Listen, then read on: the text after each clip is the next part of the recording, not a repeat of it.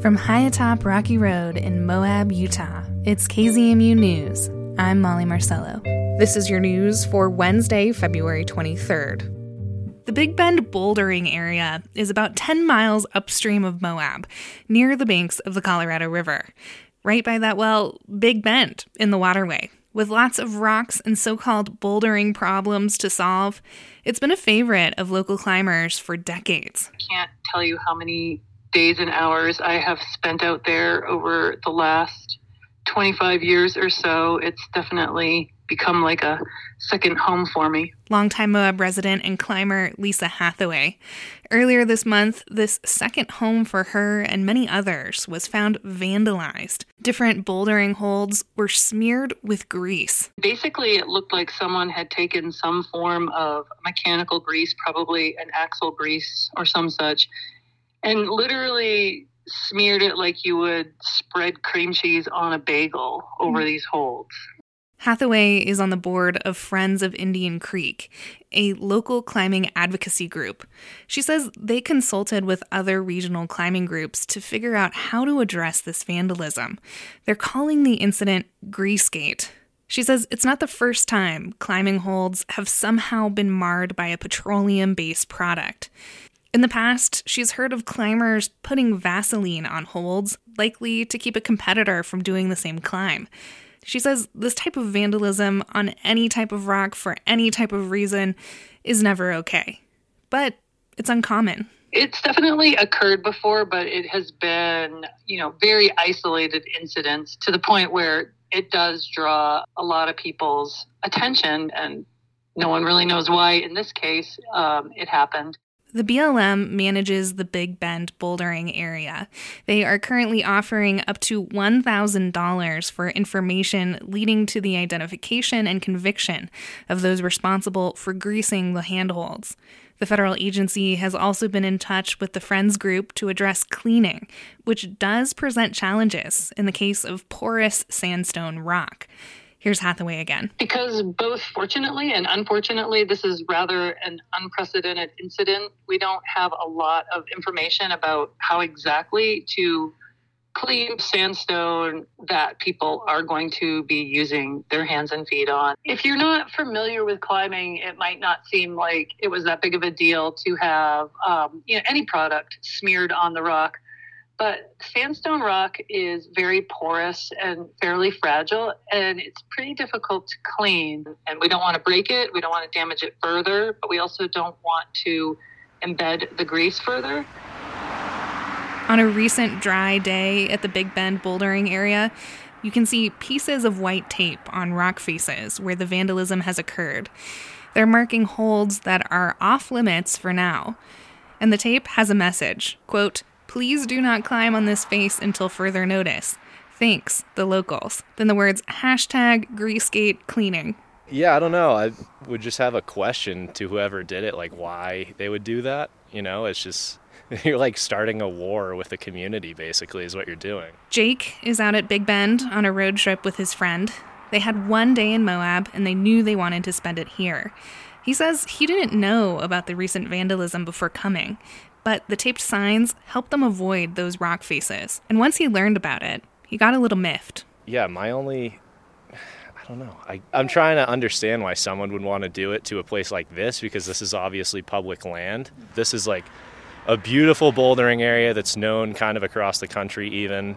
Um, yeah, so to do something like that is a bit extreme. And I know like a lot of the locals don't like people climbing here after a, like it rains heavy. So yeah, it's it's really fragile rock to begin with, so I think it's going to take a while for it to recover. His concern about long-term recovery is one shared by Hathaway and the Friends group. That's why the local cleaning team is taking what she calls a slow, judicious approach. We don't want to fight chemicals with chemicals. So we've been using hot water, baking soda, Dawn dish soap, and in very just like small increments, doing tests to see how the holds look, feel, and smell the next day after they dry out and assuring that they are going to dry out from our efforts because we don't want to make it worse. This process is likely going to take a few more weeks.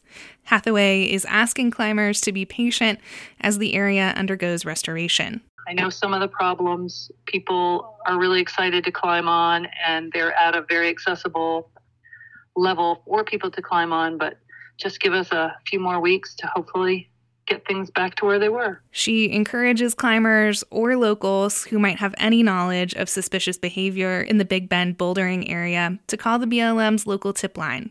That number is 435 259 2131. Coal Basin on Colorado's western slope was the site of a series of 20th century mining disasters. Now, a privately owned parcel surrounded by national forest land provides free public access to custom designed mountain bike trails. Rocky Mountain Community Radio's Morgan Neely says the trails offer more than recreation. They're meant to mitigate the environmental destruction left behind by the mine's operators. That's Trina Ortega cruising down a rocky mountain bike trail to the edge of the burbling waters of Dutch Creek. On a trail map, the creek crossing is marked as being at own risk, but really, you could say the same for the entire five mile network of trails at Coal Basin Ranch, four miles west of the historic mining village of Redstone, Colorado. Your closest access to Wi Fi is in Redstone, and there is a, you know, Carbondale fire does have a facility there, but it's not always staffed with someone right on site.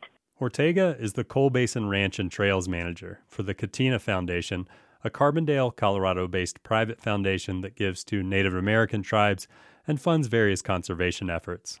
Catena owns Coal Basin Ranch, the 221 acre site of the long shuttered Dutch Creek coal mines operated by Midcontinent Resources. Ortega hopes recreational trail design and building can be a model for the restoration of other sites ravaged by old mining operations. The transition of Coal Basin from fossil fuel extraction site to recreation hub began in 1992.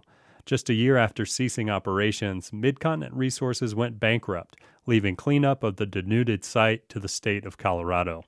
It started quite a long time ago, you know, so this is building on those restoration efforts where the community and the state and Roaring Fork Conservancy um, and other entities have gone up and done um, grass spreading of grass seeds and wildflower seeds and the Dutch Creek mines were in use for decades and yielded 23 million tons of coal for American steel mills but all that extraction had a heavy toll on the land and the miners. The early operations were not benign in the basin as well in 1956, Midcontinent Coal and Coke began operations up there.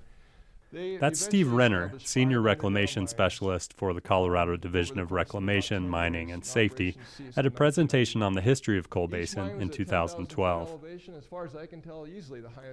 The mines near Redstone have a grim history. On a Tuesday in late December 1965, nine men died when a buildup of methane exploded just 15 minutes before the end of their shift. The men were all working an extra hour each night that week to make up for time they were planning on taking off for the New Year's holiday.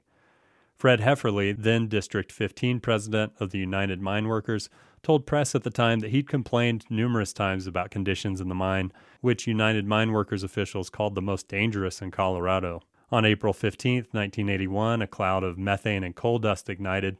That explosion killed 15 men, the youngest of whom was a 20 year old Glenwood Springs resident. It's difficult to say how familiar the average recreational user of the property is with the mine disasters, which are commemorated by Miners Park in Carbondale and a memorial in Redstone. The bike park at Coal Basin Ranch opened for its first season in July 2021, and Ortega estimates that more than 300 visitors rode the trails during the first couple weeks of operation.